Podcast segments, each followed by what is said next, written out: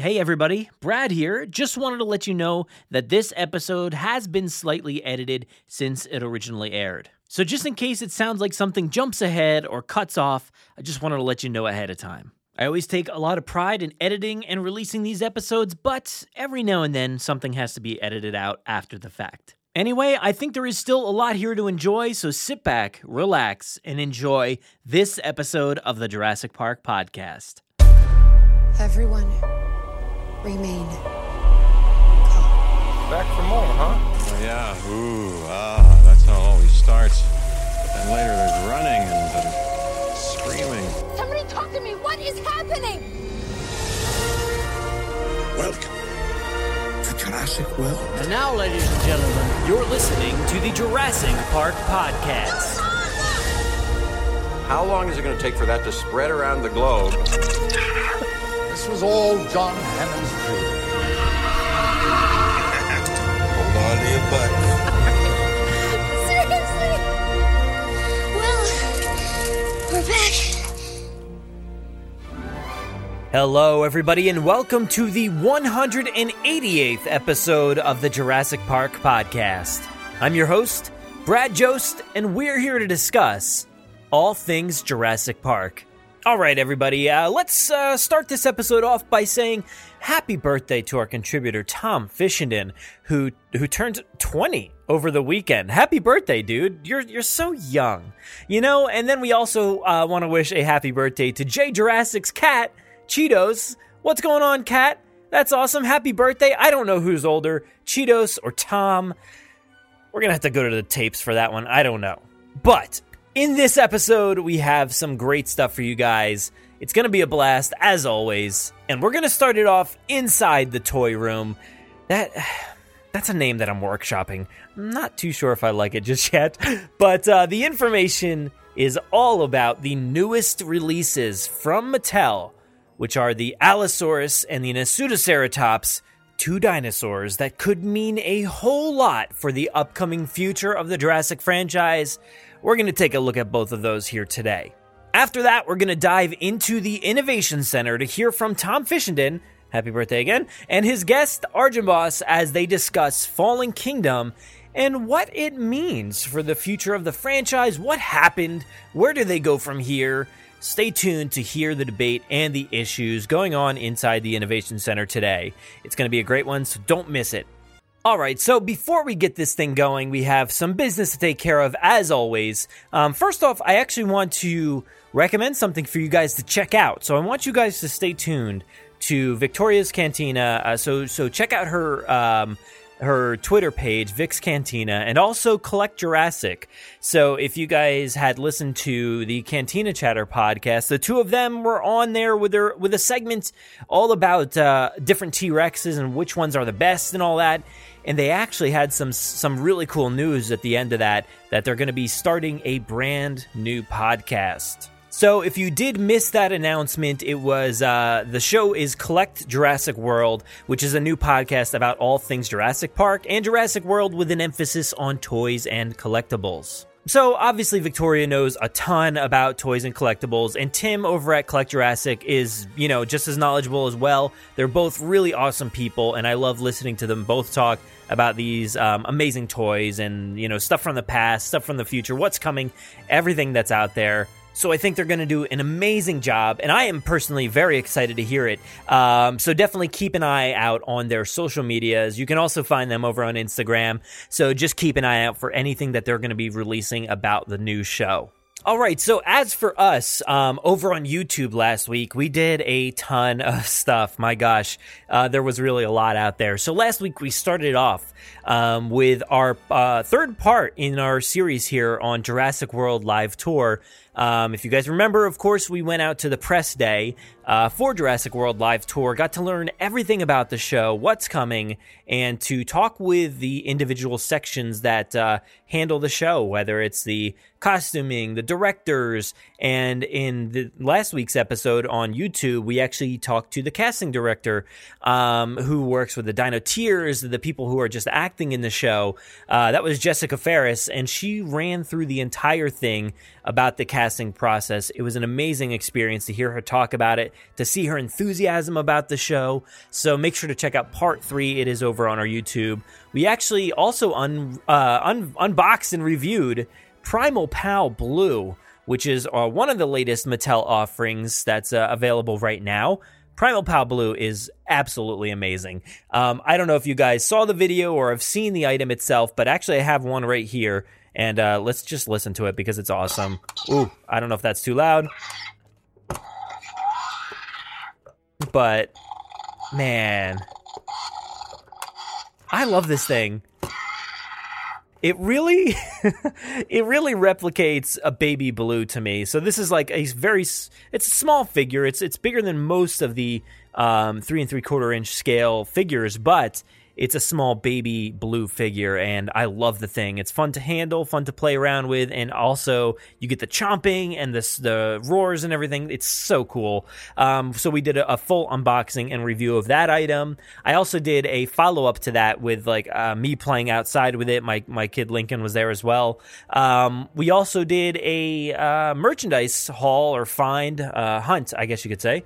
Um, I went out and tried to find some Jurassic stuff. It's kind of tough these days to find new stuff outside of um, you know the toys and whatnot but i did find some summer clothes and some party supplies that i've never seen before so go check out that video on there as well also, we did another Jurassic World live tour video, one of those short um, clips. I think this one was about four minutes long. It was with Jessica Ferris, uh, James Shea, and Ryan Cowlis. Uh, they all work within the casting and the training and the creative development teams.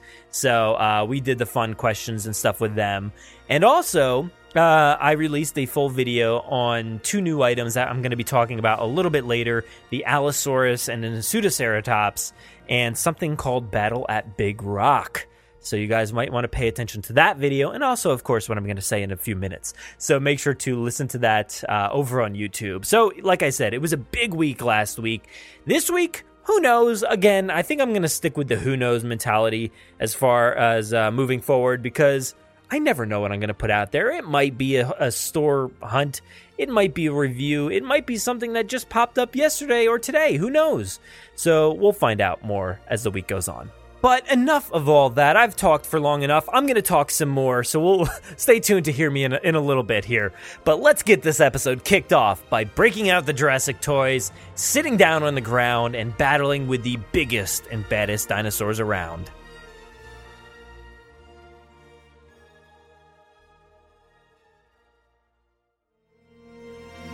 Something has survived.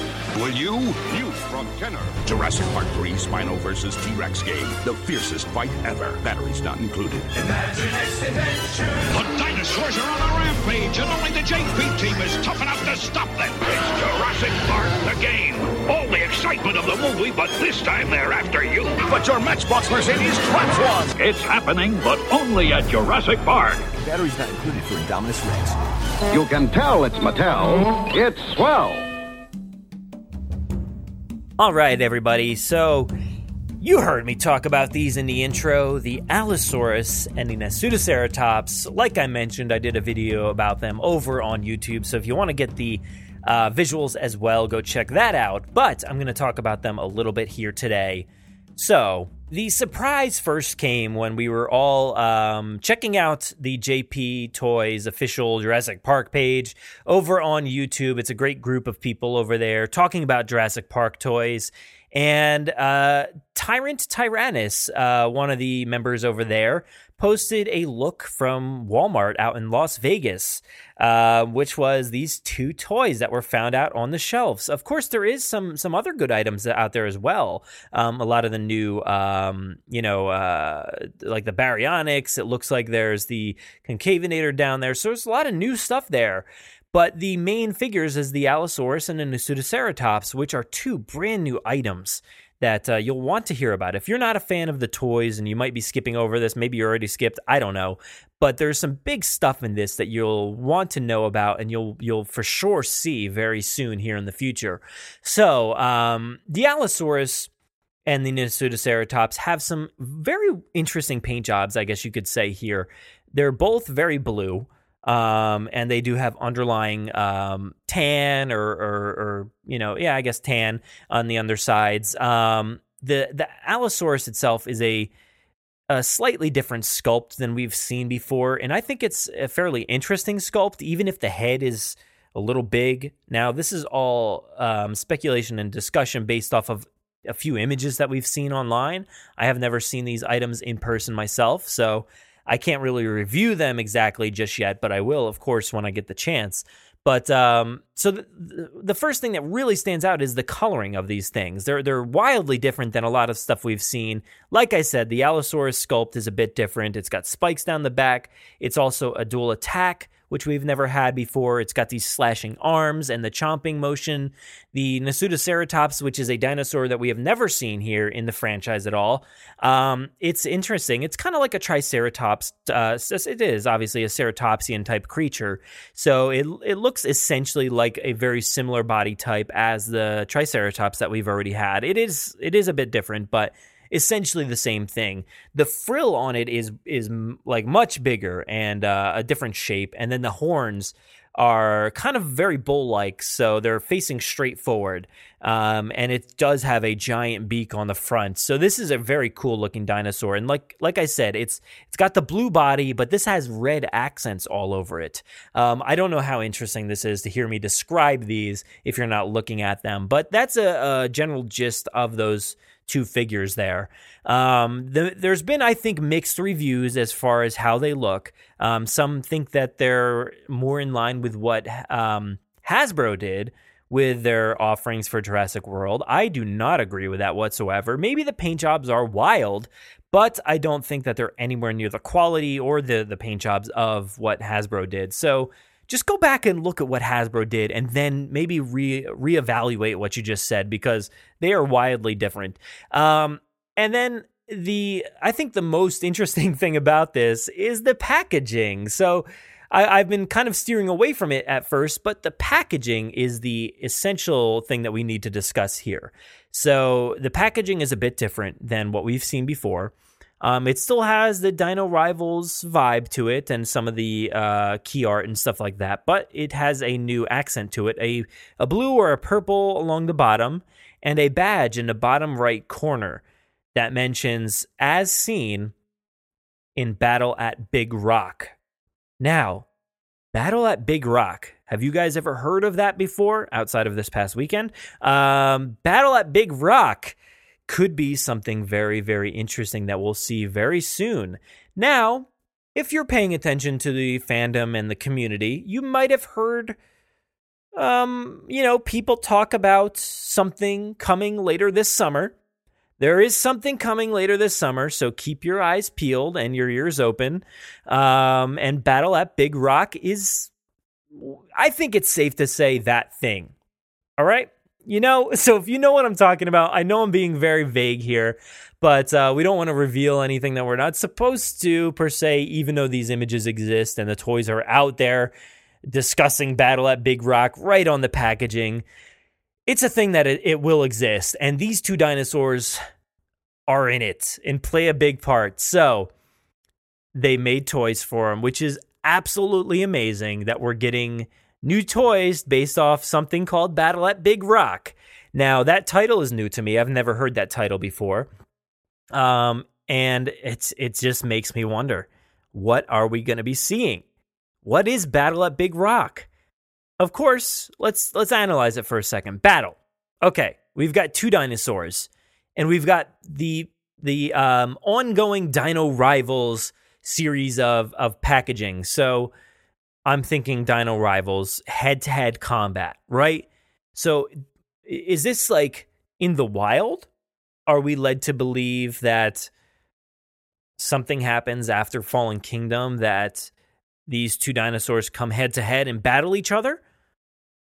I I don't know. I mean, it would seem that way. There is a battle at Big Rock, whatever that is, and they are in the Dino Rivals packaging. So I'm assuming that these things are going to be going head to head now, it's interesting that they do have very uh, similar color uh, going on. Now, whether this is the, the exact coloring that we're going to see or not, who knows? I don't know. Um, Mattel has really, I think, nailed it out of the park as far as getting the accuracy on a lot of these things pretty accurate. Um, not everything. Of course, there are some that are wildly different and not very good, but I think overall everything has been pretty good. So these are two very wild um, designs and and paint schemes. So will we see them come to life in some sort of fashion? I don't know, but I am very interested to find out. So back to Battle at Big Rock. Um, I, I went ahead and did some some googling and found nothing. so there you go. But I did look for Battle, or I did look for Big Rock to see what comes up for Big Rock. Um, so there's a lot of stuff out in California and uh, I think like Seattle and Washington, um, just different places. Whether it's a trail, a Big Rock trail. Um, there's there's actually a lot of breweries and um, alcoholic uh, ventures, I guess you could say, where there's they're all called Big Rock something or other. So hey, maybe these two dinosaurs face off at a winery or uh, a vineyard or something that has a uh, uh, I don't know a bar attached to it. Who knows? I don't think that's plausible, but maybe that seems like it's prime for destruction, I guess. Um, there's also a Big Rock campground out in the Midwest somewhere. Um, so it could be a campground. Maybe they'll face off in a camping place that I didn't know where to go with that sentence, but uh, that's possible. There's, I don't know, there's not, there's honestly not a ton of information as far as Big Rock. It's not I couldn't find a specific place as far as I could see, um, but um, I don't know. I, I, am very interested. I would assume it is tied to a specific place. Um, if if it's a battle at Big Rock, um, what is this Big Rock? Your guess is as good as mine. But you know, as far as the the thing is concerned, it could be anything at this point. Who knows what we're gonna see? You're all questioning this one, wondering is it a is it a video game? Is it a, a animated thing? Is it live action? Is it a, a game like a, a, desktop or I'm sorry, a tabletop game? Is it a, sh- a live show? Is it a touring exhibition? What is Battle at Big Rock? Who knows? Oh, is it a theme park attraction? Is it in the theme park somewhere around the world? I'm not telling you what it is. But it is a battle at Big Rock, obviously, with the Nasutoceratops and the Allosaurus, two very awesome looking creatures. We're going to see the herbivore and the carnivore go head to head in some fashion. We'll find out soon. I am very excited to see what this is all about and to track down these items.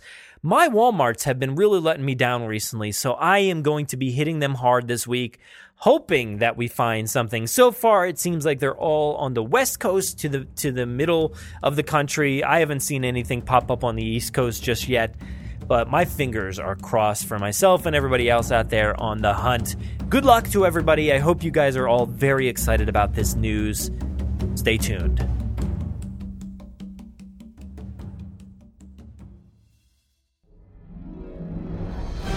I don't innovate, Somebody else will. Due to technical difficulties, all our exhibits are now closed. You are acting like we are engaged in some kind of mad science. And Zara here is going to take great care of you until I'm done working tonight, okay? Bigger.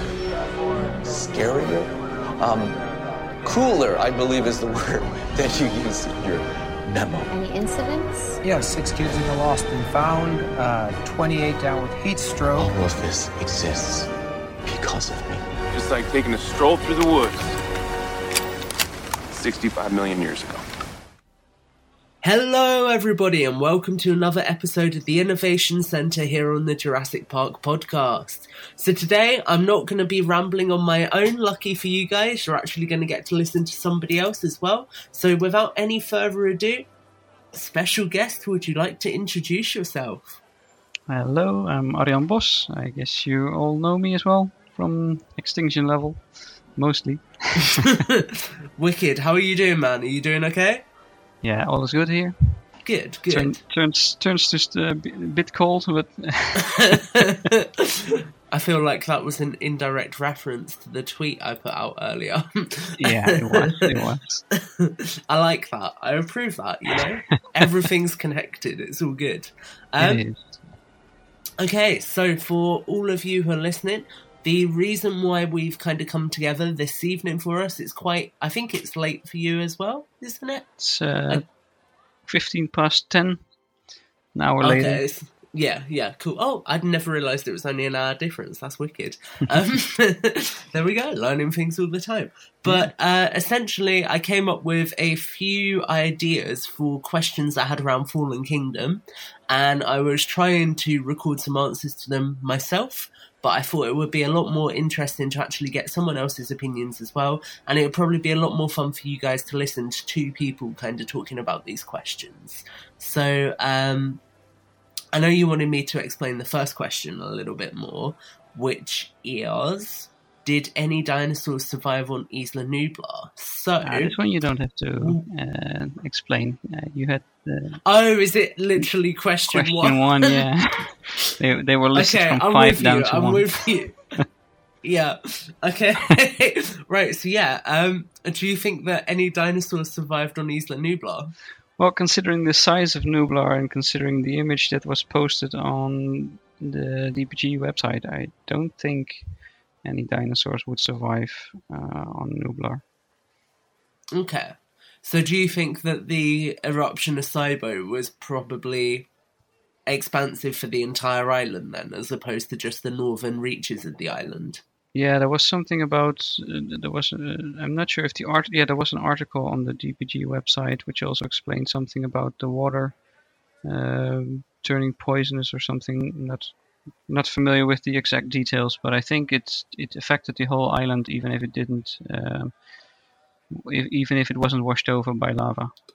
Yeah, that makes sense. I imagine the ecosystem would change, and obviously, you know, there'd be drastic differences, lots of dust in the air. Yeah. I tried to, um, when I was recording earlier, before I realised it, would- it wouldn't be that interesting for me to just talk on my own, um, I mentioned, is it the pyro? I can never get it right. Pyrolastic? Oh my god. Pyroclastic. Yeah, I think that's it. Um, but that flow, I imagine, probably went quite far across the island as well, spreading noxious fumes that would have killed things. yeah, yeah. I, I would guess the same thing. I kind of feel like um, the fact that we have that very specific shot of the explorer melting away in the lava as well is deliberately showing us that it's the end of like Jurassic Park's legacy on Nublar, I suppose. Um, yeah. Yeah, I feel like it's very visual filmmaking that like is meant to tell us that as well. Yeah, I think they really wanted to move away from the island, so in, I don't think we'll return to Nublar. Yeah, cool. Maybe, maybe in an oversight in a new segment or something, but to really show us that it's gone. And there's, of course, life will survive, but I don't think the dinosaurs survived there. No, rest in peace, Brachiosaurus. Yeah, definitely. Brad, when you eventually get round to listening to this, I'm not sorry. I just made you think of that again.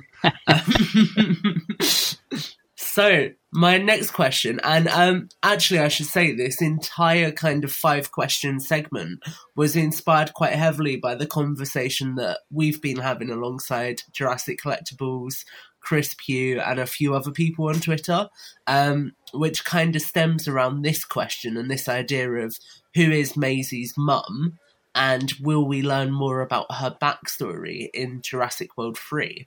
So, for anyone who didn't see the tweet I put up, I, I was really proud of it. It was like my late night thought, and I was like, yeah, woo, it's a winner.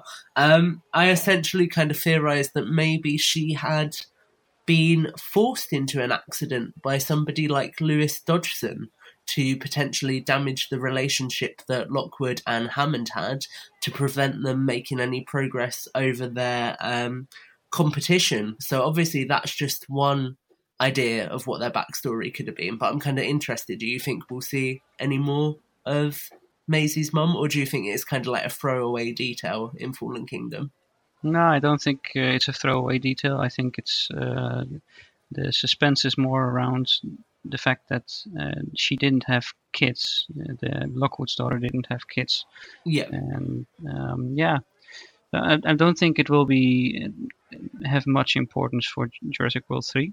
I, I yeah. don't know, of course, anything's possible. Uh, yeah, but that's that's what I'm thinking.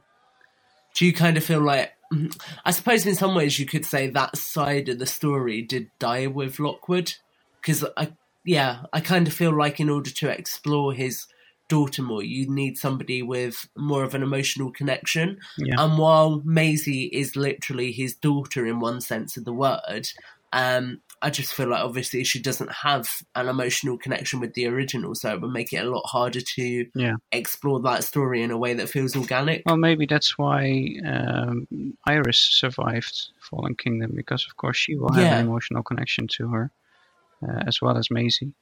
Um, of course, the, there's always the interesting question: Was her name Maisie as well, or did she have a very different name? We don't know that. So that's that's always interesting. Yeah, that is true. I remember um, when it when Fallen Kingdom first came out, a lot of people just instantly assumed it was Lex, and I was like, "What? Really?" I, I, I, I guess you can assume that if you haven't seen the movie, but afterward, I don't think that's that's possible. No, it's not. I mean, No. no, le- no, no, literally no way whatsoever. Um, I do find it interesting that you mentioned Iris as well, because obviously quite topical Yeah. at the time we're recording this. Um, we yeah, we've literally just had the news that she was originally going to be killed in Fallen Kingdom, and we've seen one of the stills from the sequence. So, do you kind of think that maybe her getting left alive, like you said, is to potentially allow a little bit more exploration of this story? Yeah, maybe. Could very well be. I think that um, in Colin's tweet as well, he was deliberately very cryptic because I think if she wasn't coming back in Jurassic World 3, you would just outright say that because there's no reason to like not say that. But he said, Yeah. you know, he can't say it, which suggests to me it is a yes. So I think that perhaps Iris does definitely have more of a role to play in the overall story, or Yeah, maybe su- just suggests to me that that they were think of that they are thinking that maybe she could play a role, but not sure how to fit it in yet. So Yeah. uh, which would be interesting for the actress as well. Yeah, I think that would be interesting. I think Iris can definitely be used as a vessel to explore a lot of the ethics because obviously she knew the original child. Yeah. And now knowing the clone, she's arguably the person with the most insight into that and kind of the differences, the similarities, whether she feels it's ethically right and wrong, having spent so much time with Lockwood's original daughter. Yeah. Um, so I think, yeah, she could definitely come back as a vessel to kind of explore those ethical issues. And I think that ultimately, a lot of the questions that we're going to be discussing for the other three points um, during this thing do really kind of relate to um, ethics to some extent once you really get into them. Because I feel like what we've been set up for for Jurassic World 3 is really going to be a big ethical debate about um, our relationship with science more than anything, I would say. Yeah, I think the, of course it would be uh, more related to the dinosaurs in at, at first, but um, I think on the background we will have the the weight of Maisie's feelings on that as well. I guess. Yeah. So I think- but I, I f- I hope that they keep her part, her, her secret, a secret for the rest of the world. So, but and the best thing would be if Maisie wants to tell her secret, but she couldn't because of the way a, a large minority responds to human cloning, for instance. Yeah. That it's better to to to keep it silent, to keep it quiet. I could almost. it sounds bad, but I could see it being done like the Tony Stark scene at the end of Iron Man, where, um, like after all this, yeah, like after all this chaos and everything has ensued and it's been corrected, you kind of have, yeah, you almost like step have her step out of the shadows to show that something good did come of all of I this. am a clone. yeah, I feel like yeah. yeah. Okay, maybe I didn't think this idea through fully. I just spoke before it developed and I realized the nature of that speech. But, you know, I think, um, yeah, I think Maisie's almost, um, in some ways, a platform for showing us how even though Henry Wu has done a lot of bad with his science, he has also done a lot of good. And I think that um, Henry Wu, in particular, is one of the characters who I really, really hope that Emily and Colin write well in Jurassic World 3 because I think Yeah. he can be a really, really Yeah. conflicted character and it could be really interesting to see that. Yeah, definitely, I agree. And I really hope he doesn't die. Oh, so do I. I actually, yeah, yeah. I feel like I know we talk a lot about earned death and characters not having earned death in the films, and I feel like Henry has definitely earned his death, but at this point it would just be far too predictable. And I think that actually keeping him alive poses some incredibly interesting uh, questions for where the story goes after Jurassic World 3. So if we end with Jurassic World 3 for now, which I hope we do, I hope we don't get inundated with films, then um, I think Henry being alive would at least leave a little bit of the what if kind of question there, which would be quite nice. Yeah, maybe. I've I've also seen the debate on uh, earning deaths and whatnot. I don't. I uh, to be fair, I really don't think anyone earns death. No. So that's uh, that's always a bit um, dark for me. yeah. so I I prefer and what I, another part is that if everyone dies that has a responsibility, then who is eventually to blame uh, to, for all the havoc and all the problems? Someone needs to step up and take responsibility. Yeah, that is very And I think Wu would be a very good one to step forward and say, okay, I, I have a, re- I am responsible for a lot of this mess, so I'll. Uh, I'll accept the consequences, and I'll. Uh, he has to serve jail time or something. Yeah. Um, that, that's the way I uh, I would like to see it turn out. But yeah, I do wonder if we Never were meant to have more Wu, because I feel like I've seen a photograph um, of like a deleted scene of him in the garden with Mills having a discussion. So I do. I feel like we were definitely meant to get more insight into what he's thinking than we actually did in the final cut. yeah, I don't know. I haven't, I haven't seen that photo, but yeah, it does make sense that he his part was um, cut for a large part because he had such a small part. He did. It was quite second. surprising, to be honest. Yeah, he had much be- he had much better uh, lines in Jurassic World than he had in Fallen Kingdom. Yeah, I agree. His speech with Masrani in Jurassic Yeah. World was incredible. That, That I think it really like it just opens up fundamentally the kind of characteristics of him and how he doesn't see what he's doing is wrong because he's just meeting the requirements for developing science further. And I think that um, that's something which Tess Sharpe actually explored really well in Jurassic World Evolution of Claire. So I, Yeah, I really hope we do see more of that for Wu. I feel Yeah. like I do feel like he is quite an underutilized character, to be honest. I think he has a lot of potential. Definitely. So I feel like yeah, so we went into a bit of a tangent about Henry Wu there, but I feel like it's all quite relevant because obviously at the end of the day, when we're talking about Maisie and Maisie's mum, it is all to do with the science behind these things. Yeah. Um, so it makes a lot of sense that obviously Henry Wu would be responsible for that. Um, and on the subject of Wu and people he's worked with, another question that's popped into my head recently is was Hoskins really working for Mills or was it someone else entirely?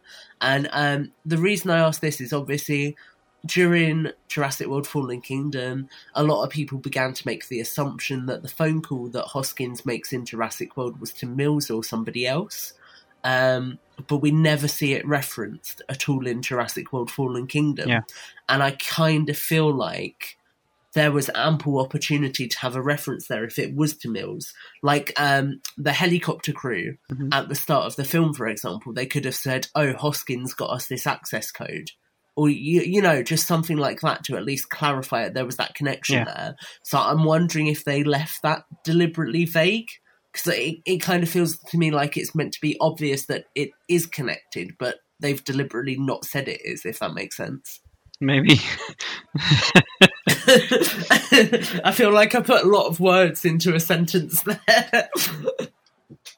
Yeah, I'm, I'm not sure if they left it off deliberately uh, to have it make sense uh, in the obvious way. But uh, yeah, in in one way, of course, you, you have the um, the part in Jurassic World where you leave Wu off with uh, you you you'll be well taken care of, and then you see him in the dungeons next um, for from for working for Mills. So. Uh, if you follow that line, it it's would be obvious to assume that Hoskins did work for Mills. Yeah. Um, but uh, there's also the um, uh, the part where I think it wasn't in the movie, but uh, Trevorrow mentioned that um, Wu was on the news, and I think it's in the junior novelization as well that uh, Wu's in the news, and he he doesn't comment to questions, and he's being questioned uh, by uh, by court and he was stripped of his titles. And uh, the part that he was stripped of his titles that did make it into the movie, which was why Yeah. they called him Mister Wu and not Doctor Wu. I think something like that. Yeah, when they announced that he made the. Indoraptor. Yeah. Yeah, yeah, exactly. So um, in that way, I think that Mills, and it's such a completely different setup as well because um, they, of course, they are making the Indoraptor for the army, which was the, the goal for Hoskins as well. Yeah. But it feels like it's it, they're they're on a very different path. Yeah, So- see, that's the kind of vibe I get. It just feels like I I don't know, Hoskins it was clear that he was doing it for an end goal that would make profit, but he felt a lot more I guess the best way to describe it is regimented in how he was doing things. He was very clear sighted in what he wanted the end game to Yeah. be, and he was very clear in like waiting for the opportunity to happen. Yeah. Because the fact that when he makes that call, he says, um, "Oh, we might have an opportunity here," suggests that he's almost been looking for that ever since he started working for the company, which we know was a while. So um, it almost feels disjointed to then see Mills, who is rushing through things purely for money. Yeah. And I think um, one thing that really highlights how desperate Mills is to just, you know, like make this as quick as possible is his conversation with Wheatley. When Wheatley's in the truck um, with Blue, you just see this Mills who is very, very. I don't know, focused on getting the animals back quickly Yeah. and just making money as quickly as possible. And it seems in, very different to the kind of ideas, like you were saying, you get from Hoskins in Jurassic World. Yeah, Hoskins seemed really to be after improving the military, and Mills was just after making Yeah. money. So it, it to me it feels more like uh, Wu and Lockwood have had a history, and perhaps Wu indeed was after uh, was the, the guy behind the cloning of Maisie. So that's maybe how they knew and how he knew Lockwood, or maybe even from before. Yeah. Uh, because of course they were partners, so they knew each other.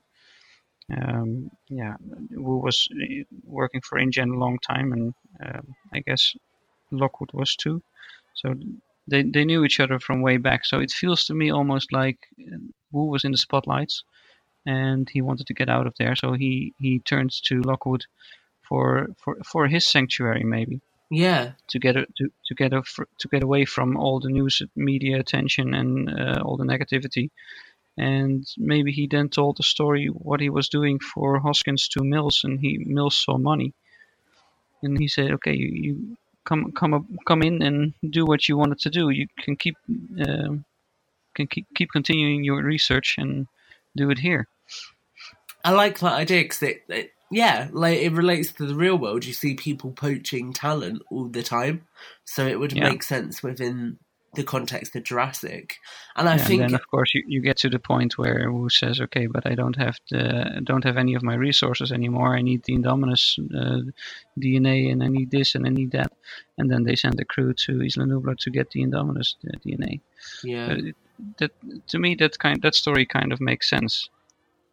yeah, I like that idea. Was it you on Twitter who said you think that um, maybe yeah the first group didn't look after Wu like he was promised, and that's why he ended up going to Mills and Lockwood instead? Yeah, I know. I did tweet that. I'm Yeah, not sure if cool. anyone else tweeted that as well.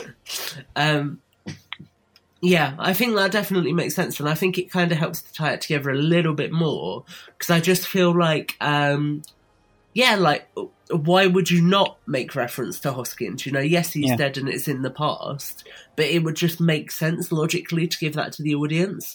And I Yeah, feel and, and as well, if um, you can assume that Wu knows Lockwood, and why why would he do why would he do this task for Lockwood if he knew him? Why would he do it through Lock through Hoskins? yeah, So there, there's there's that as well.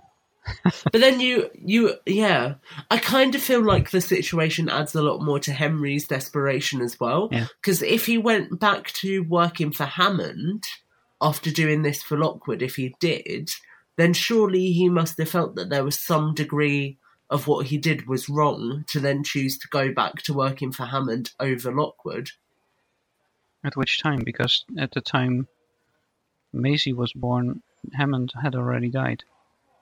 Oh my god. Oh wow. Oh yeah. Oh my god, these timelines are confusing. okay, so yeah, so then he must have done it while he was working for Masrani, which makes Yeah. a little bit more sense. Yeah, Yeah, because 'cause- he had he had a history with Lockwood and not with Masrani. yeah. So, so I- if Lockwood comes to him asking for this favor, maybe you know who knows how long Lockwood had, had been trying to create Maisie, but never knew how to get the DNA. And then he asked Wu after Hammond died, and they got started. That'd make a lot more sense as well because Lock, uh, well, not Lockwood, Hammond was like really the only obstacle I feel in terms of telling them that it was ethically wrong. Yeah, exactly. Cool. So yeah, I think yeah, it is. It's kind of something where I think we're not going to get an answer on it now. Like I think if they were all working together, it would have been addressed in Fallen Kingdom. And the fact that it wasn't, I like, I don't think we ever will know for definite now because I don't see the story moving backwards to address that. I feel like it would be far too invasive on what's going on now and pushing forwards towards the future. So I think it's unfortunate we'll never know for sure.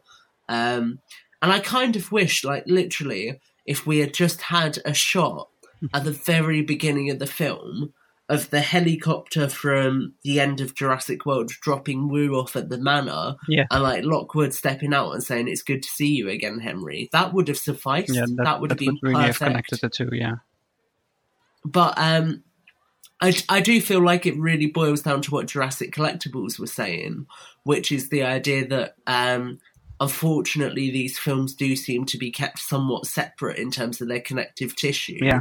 to avoid alienating new audiences. And while I think that's fair to do to some extent, I think there are definitely areas where there could have been more connective tissue. yeah. This really is a trilogy, so they really should connect. Yeah, because it's, it's marketed as it, so you expect people to see all three. Yeah. But yeah, um, okay, yeah, cool. I'm really happy with that. I wasn't expecting us to get so deep into that one, but it's the one I think I find the most interesting. So that was cool. Um, Yeah. so the next question, and I kind of have my own answer to this, is does the dinosaur sanctuary we see in Fallen Kingdom with Lockwood really exist? Um, so I'm interested nice to hear one. what you think first.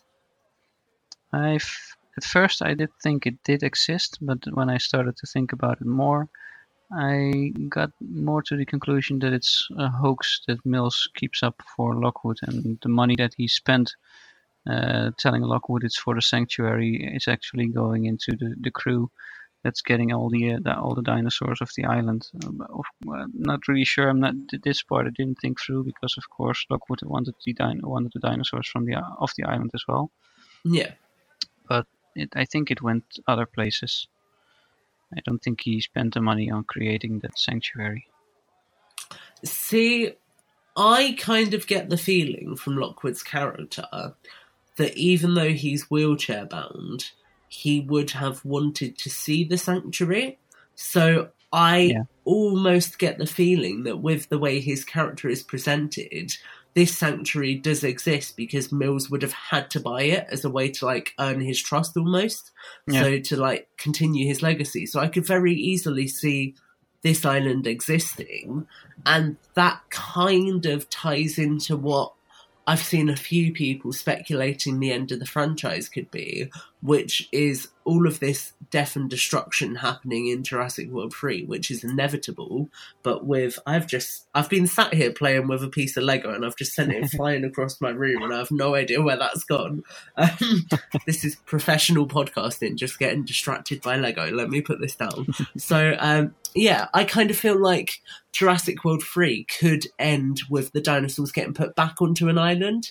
Now, I know that sounds really ridiculous when we've just come off of the island, but if this is the final trilogy we're going to get, then it kind of makes sense for it to go full circle and end how Jurassic Park ended with the dinosaurs free to roam the island. To be honest, I did think the same thing uh, the moment I started to think about a sequel for Fallen Kingdom. So where Jurassic World 3 would go and where it would end. And uh, I hoped in, in, in that case that it would end uh, on a sad note. That, um, like in, in The Lost World, the book by Michael Crichton, that eventually the animals will all die, but, but that they can live out their lives in peace on that island. Yeah, so, that would be quite nice to see. So that's that's a little bit finalizing uh, and in, indeed full circle. We know they're all going to die, but they'll die peacefully.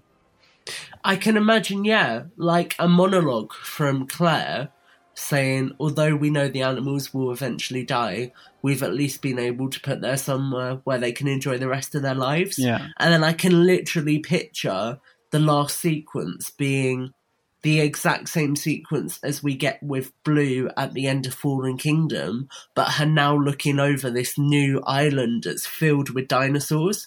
I think that would be the perfect way to end Jurassic World as a franchise. I would Honestly. I would switch the switch Blue for the Tyrannosaurus. but yeah, basically, but she might basically be dead at this point. yeah, I, I, had the same idea about Blue. I'm not making plans yeah. right now. it's all good. No, literally, we've got half people who are like, "Oh my god, somebody wants the T Rex dead," and then everyone else is like, "And oh, they want Blue dead." Yeah. Right. No, it's not that we want. You watch. Next week, I won't be celebrating a thousand followers anymore. you got a lot more than I. Um, it's all good. It's it's expensive. I have to do giveaways because I don't recommend it. Um, I'm just showing myself up completely on this podcast. Great. Um, so yeah, I yeah, I like the idea. That we both have the same idea for how we feel like this trilogy should end, and I'm interested. Do you feel like this should be the last trilogy for a while as well? I don't know. Uh, in a way, yes, but, but I think um, it what I think for Jurassic they should step off the um, the, the, timeline uh, like we are now that every time a movie comes out it plays at the same time that it comes out so that means that when you have a three year gap between the movies that there three years has have passed from one movie to the next so a lot of change a lot yeah. has changed and what we can do in the future is um, perhaps make separate movie spin-offs or um, other movies uh, that that follow each other but um, stay in the same time. For for example. Yeah, that makes sense. It does.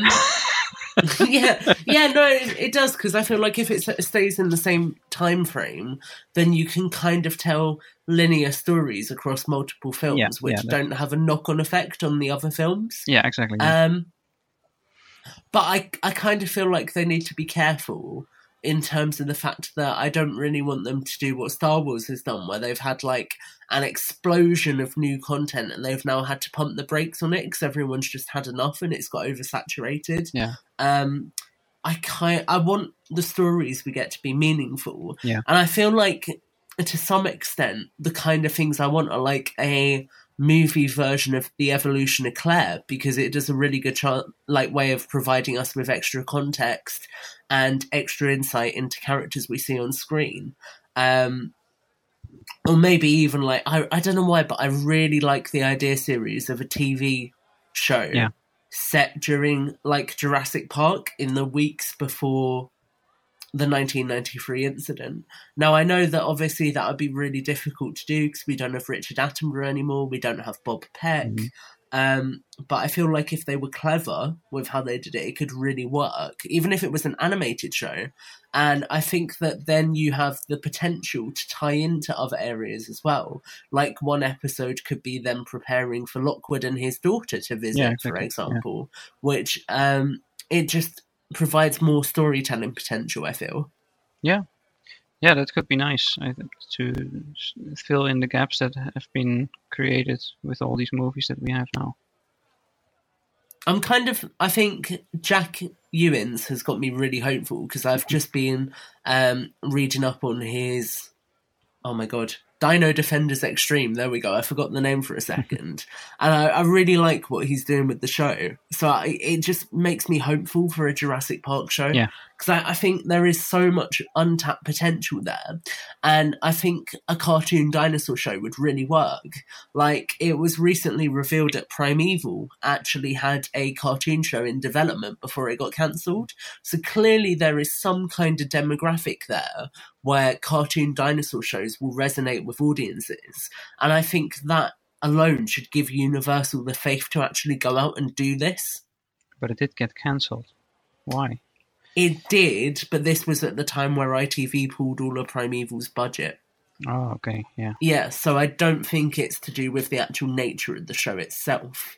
Um, And I just, I It's think it bad makes that they, sense. they cancel them. It is, it is. Don't, I'd re- I'd let's like not turn this one. into Primeval. I will go off on a tangent and we will not come back from it. I just have too many feelings for that show. Oh my god. I'm turning into an emotional mess right now. This is not okay. Uh, okay, on to But next. Uh, yeah, next yeah. point.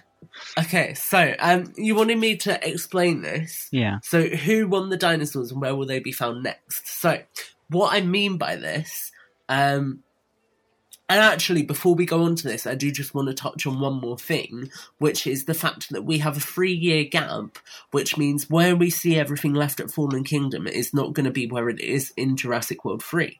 So, this kind of lends itself nicely to this question because essentially I'm asking about who won the dinosaurs in the auction, and you've got to think if there was somebody like Biosyn at this auction, for example, they have now had three years since we've last seen them to potentially reverse engineer the technology used to make dinosaurs. So, with that kind of set in motion, I think, what do you kind of think we'll see in terms of different groups coming to play in Jurassic World 3?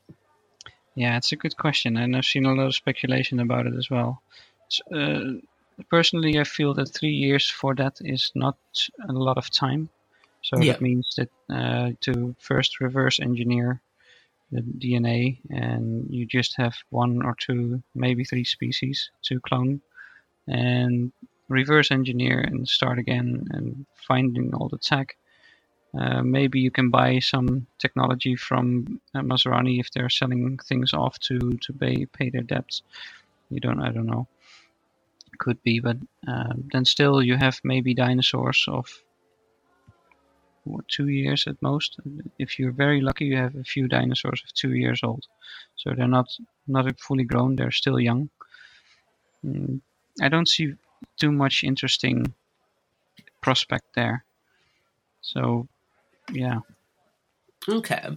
But equally, do you feel as though, say, for example, our Russian bidder, who we know had got a couple of carnivores, do you think within that two year, oh, two year, three year, here we go, you can tell, get numbers confused, it's going well. um, so within that three year time frame, do you think that those creatures could have broken out? Could they now be out on the rampage in places? Because really, what I kind of see for Jurassic World 3 is this globe trotting adventure of our characters desperately trying to recontain these dinosaurs as they break out all across the globe. Um, So I, I think I think so. I think there would be there would be hunters because of course if you have dinosaurs on the move in, in the USA f- to start with, that that's for certain. Of course, you can have them in Russia as well, and you can have them everywhere in the world. Uh, but there will there would be isolated incidents, and I think most dinosaurs are easily taken out by a gun or some weapons. See, that's the But, thing. like, at the end of Jurassic World Fallen Kingdom, we're made to think that this is some great threat. But, like you say, these creatures are actually relatively easy to kill. They're not like the Indominus, which has got bulletproof skin. So, surely there has to be something else, some underlying plot point, or something that is going to Yeah. come to light in Jurassic World 3 that's going to play the main threat. Because at the moment, we don't have enough. I would think the the dino- the dinosaur protection group would would rise and more people would stand up for for the safety of these animals. Uh, weird, weird as it may sound, but I think think I think people really would. You would have a lot of people on one side and a lot of people on the other side. Especially the people from California would be on the Yeah. on the extinction now side, and people not from California who are further away from these animals are in a very different position. So they would say, Yeah. need to protect I think animals. it's a shame in some ways that Universal aren't getting the team to continue those accounts in this gap because I feel like during this gap there's a lot of potential for the DPG So and. Extinction now to be having very meaningful conversations. yeah, so much would be happening right now.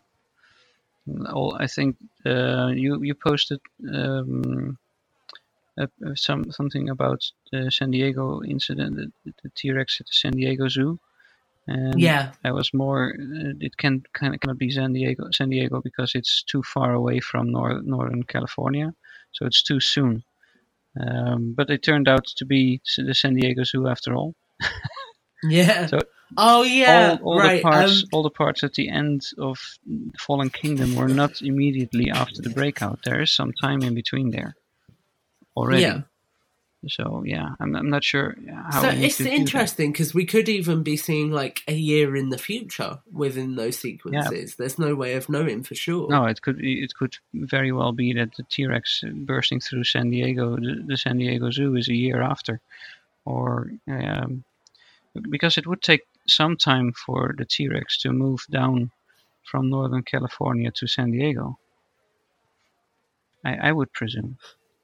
Yeah, and it kind of makes you question what's happened in between. Yeah, How is it not dead yet?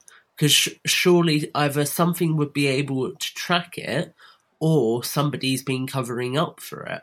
And oh, oh, can you imagine if Wu has been trying to get his team or what's left to cover the tracks of his dinosaurs because he doesn't want to see them killed and he thinks he should like they should be allowed to be out in the wild. Oh wow. That's an interesting idea. It's just popped into my head. I don't see how we would have the the resources for that, but maybe. Neither do I, but then again, who else is going to inherit what's left of the Lockwood estate and Mills's people? There is literally nobody else. Only Maisie. Yeah, and she's not exactly going to be interested in the mercenaries who helped nearly kill her, is she? No. I do think um, But the mercenaries Something- aren't staying. I don't think they they would stay for Wu because they, they want to get paid, and Wu is not going to yeah, pay no, them. that is true. That is very true. They're very, Um, yeah. but they might be interesting I in just going on a hunt, just like uh, Roland Tembo. They just wanted to kill the dinosaurs. Oh, can you imagine if we saw him come back? Because he is that. Oh, he is still alive. Oh, wow. Roland Tembo is, but uh, the actor isn't. Sadly, Oh. that would have been an amazing cameo, yeah, definitely. And it would, would have like to made his sense. son. well. yeah. And Roland Tembo's son, and some backstory on how Roland Tembo died.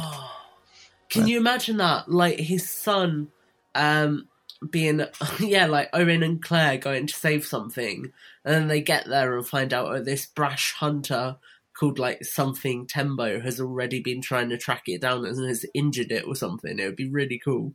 yeah. And oh, they could even like play into that. So the whole time they're just saying, "Oh, this guy called Tembo," thinking that it's Roland, and then the big reveal is it's actually his son instead when we meet him. Yeah, That'd be pretty cool. I'd like that. very young Tembo. yeah. but um what I was gonna say is I think it's a shame that Colin has already confirmed, and the end of Fallen Kingdom with the Indoraptor DNA getting crushed. Um, well, Indominus DNA, but same thing technically, you know. Yeah. Um, I kind of feel like it's inf- unfortunate that that confirms that hybrids are done for, because I think the most interesting thing that could happen right now is seeing all this um like failed dinosaurs and abominations that are created as people try to reverse engineer the technology. I think that would be a really good way of showing um, just how advanced this technology is and how much we shouldn't really be messing with it. Yeah, it would definitely make a point, but I, I guess it's not the point that they they want to make in the last movie.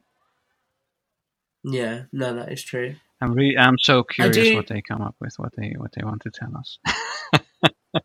I yeah, me too. Because honestly, it feels like we're like at a massive open precipice. Yeah. With the ending of Fallen Kingdom, and it could genuinely go anywhere. Yeah. So I'm excited because I think, yeah, like you're saying, casting calls um, from Emily's tweets, you can kind of get the idea that they finished their first draft a couple of weeks back, Yeah. which is exciting because it means they must, you know, be getting it all finalized, which is really, really good to think about. Definitely. Um, and yeah, next year production begins. Yeah. It cannot be soon enough for me. no, no, I agree. I am, um, yeah, I'm excited to try and do the film sets this year because I went up to um, Pinewood, Pystock, and a bunch of the other British locations with my good friend Raptor Chaser, and it was really cool seeing all the stuff there. So I just one weekend while they're shooting to go up there and like even to not see anything, but to just be able to say I was there while they were filming some of it would be incredible. You know? Yeah, I've I've I've had the same things with um, shootings at in Holland, in the Netherlands. When when um, Yeah. when I was in school, there was a movie shot there, Mindhunters, and I saw all kinds of weird things going on there, and I didn't know what was happened, and then all was gone. And then later I found out that they were shooting that movie there with Val Kilmer and LL Cool J and all those guys were were at my school. Oh wow! and I didn't know. If I had known, then I would have I would have stand I would stood stand at the at the gate and watch them film. but they kept it rather secret. Yeah, that makes sense. Yeah. Um yeah, I don't know. It's interesting that they're coming back to the UK again next year because I wonder if that means that we'll see like maybe we'll start Jurassic World 3 on Lockwood Estate again, seeing it like 3 years later. That could be interesting. Um Yeah, it makes sense to to go back there. a little. It does. It does. And I think I do think a part of this film will be finding the dinosaurs, but I think um oh oh my god, this is what happens when I podcast. I keep having ideas as I'm thinking about it.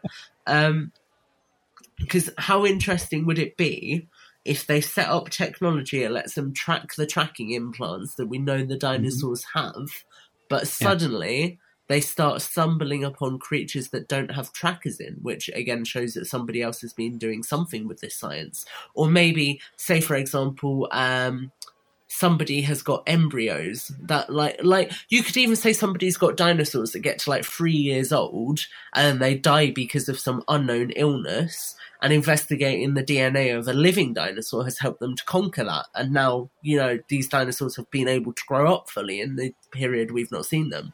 I think um that would be a very interesting way of introducing the idea. And I do think ultimately, even if it doesn't make sense for that science to happen within a three year window, I think that is what we're going to see with the third film. Could be. But what if um, I'm not sure if this is a plausible idea, but what if Mills was was was able to get dinosaurs off the island while they were still uh, having? I, I guess they would have, be having cameras around the island because of the Yeah. exploding volcano. So what if Mills wasn't the first to get dinosaurs off? I like that idea. Yeah. could very well be that other other people were also on the island, especially if you have the the podcast idea that uh, they had for what's it called? Oh, the Alexa Yeah. experience. The Yeah. elect- yeah, that one. I, I haven't been able to listen to it fully because I couldn't uh, do the couldn't, buy the other episodes. I don't have uh, Alexa. Yeah, I don't. tried tried tried it on my phone and I couldn't buy anything, so that, that's it's, I got stuck after the first one. But more people were apparently on the island. That that's plausible. That's that seems a plausible idea. So why couldn't more people get dinosaurs off the island? It does. I like this idea. And to be fair, they say it's restricted space, um, but we never actually see any military presence across the films, apart from Jurassic Park 3 when the military are there rescuing them. And from the novels, you actually get the feeling that the Costa Rican government are distinctly disinterested in the islands and don't want much to do with them. So I wouldn't be surprised if it was relatively easy for somebody to get there. Yeah. Oh, I like this.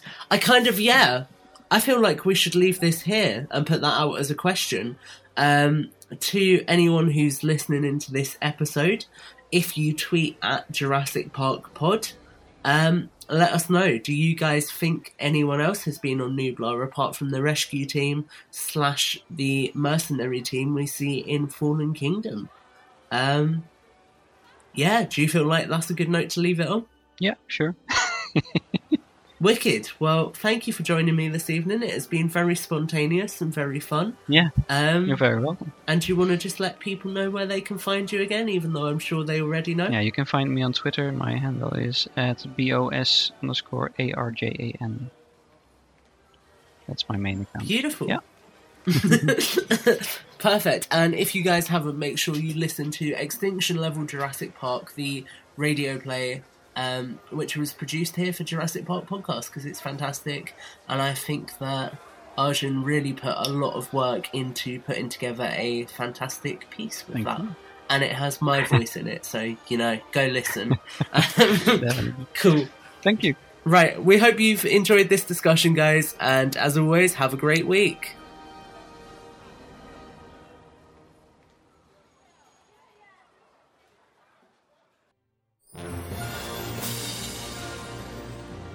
Thank you so much for listening to the 188th episode of the Jurassic Park podcast. Of course, a big thanks goes out to Tom and Arjan for a great discussion on Fallen Kingdom and what may lie in the future. I think their ideas are great. There's always, I think, a great discussion as far as uh, you know, months later and, and figuring out what's happening with these movies, especially in the in between. Um, there's so much great um, ideas floating around. And we all have no idea. We, we don't have any idea. So, this is the great time for crazy theories, wild theories, and of course, grounded ones as well. But I, I think it's fun to let the theories fly at this moment to figure out what's going to happen. What are we going to see? Where will this continue?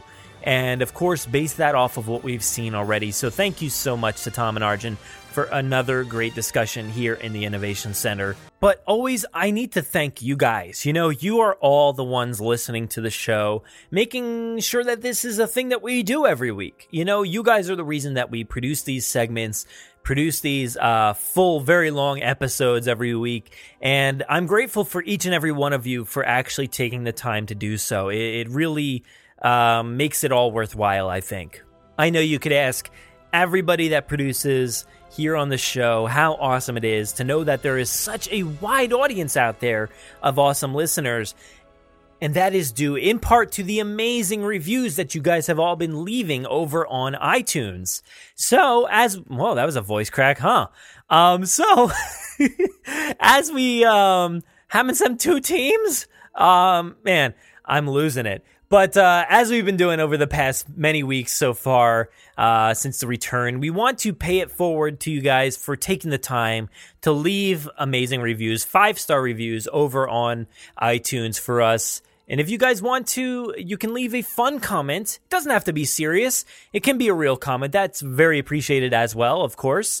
But um, you can do the five stars if you want. Uh, that's all. But I, I would love it if you guys wrote something fun that I can read here on the show. I'd really appreciate that. So we're gonna start it off here with a review from wow. Okay. Um, HBD. Wait.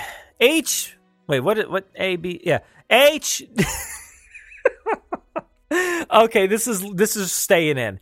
H D B. I can't read this far. I gotta get closer. H D B D V D G D. Hey, you know how I love reading here on the show. And this is a a newer, actually one of the newest reviews here. It, it, the comment, the title is beautiful. And I know that that last uh, little transcript that I just read it was obviously very beautiful. Um, so the the body of this this review here says this is the best podcast ever. I can ride my bike for hours listening to this. You know what? You could. And I, I really do appreciate you saying that this is the best best podcast ever, even when I fumble around everything. So HBD, nope, set them backwards again. HDBDVDGD. Thank you so much. And also change the name. It's very hard to read. the next one is from Orange with no E. Uh, uh, uh, space. Nope, that's not a space. Dash KR8. Hey guys, why why are the names so difficult this week? I really appreciate your reviews, but why? What what are you trying to do to me, huh? You guys know I'm bad at this reading thing. So Orange Key R8 um, says an asset to the Jurassic community. Now this one goes into saying I've listened to every episode, and this is an extremely well done podcast with a lot of enthusiasm and care for the Jurassic franchise. My only complaint if I had to make one, is some of the contributors' recording equipment are lower quality and are hard to hear in a few episodes. But I can't complain about something I pay nothing for, and someone else has put in so much time and effort into putting. Uh, uh, it, wait, here we go. Effort is put into each podcast every week. I would easily recommend this to anybody of any age and Jurassic fan or not. So, Orange KR8, thank you. And I appreciate the feedback. This is, a, I believe, a five star review, and uh, it's very welcome to have some sort of feedback on what uh, you guys are hearing. Because I know what I hear when I'm producing the episodes. Maybe you guys are listening on very different devices than I'm ever testing them on, um, and maybe they don't come out as well as I'd hoped. That's that's perfectly uh, acceptable. Well, not acceptable, but uh, that's perfectly honest and, and appreciated because that does happen. You know, it does happen. Not everybody has the same recording equipment. Um, not everybody has, um, you know, the mics that I have or others have or or what may what it may be. So I um, I do appreciate it. I do try to take my time to to adjust the audio levels to make sure that everything is um, equalized as best as possible. It doesn't always come out that way. Sometimes it is difficult. And that also depends on uh, the circumstances surrounding each recording because everyone is different. Um, and even if they do all have good quality equipment, like I've had, I have good quality equipment and I've had very badly recorded episodes. So it just, it happens. So I can't fault anybody on this show or, or anybody out there that's really trying to put out the effort um, and I, th- I don't think you do either. You know, it's just it's like one of you, like you said, it's one of those things that's like if I had to point up out something, it would be that. And uh, we try to present the best possible episodes for you guys. We work on them very hard. I know you guys know that and appreciate that. So again, I, I very much appreciate you taking the time to say that, and we're going to keep making it as best as we possibly can for you guys. So you guys have a, a pleasurable audio experience for you each and every week.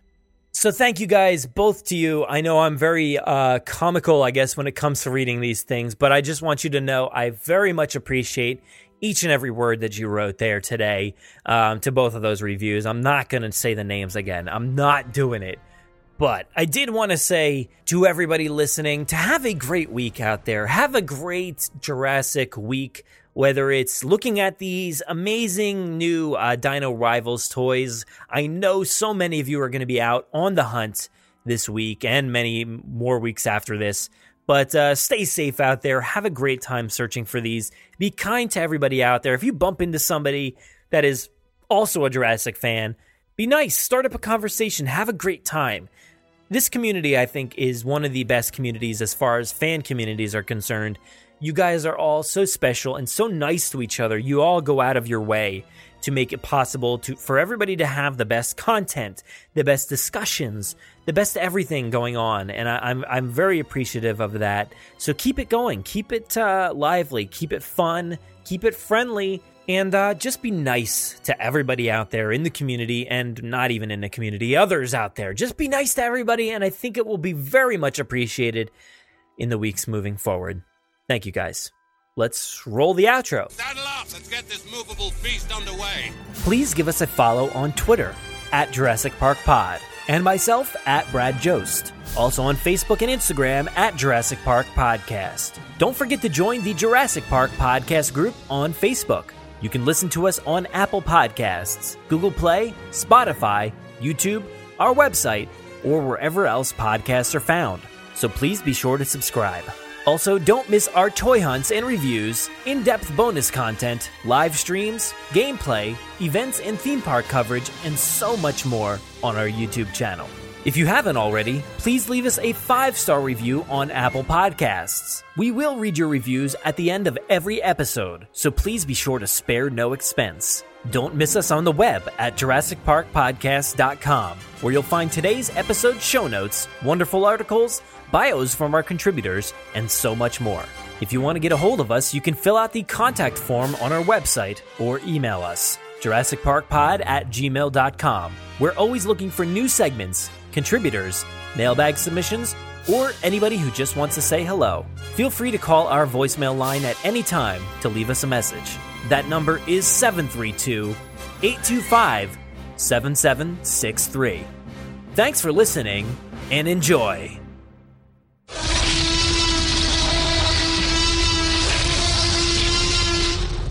Five minutes. Drop what you're doing and leave now.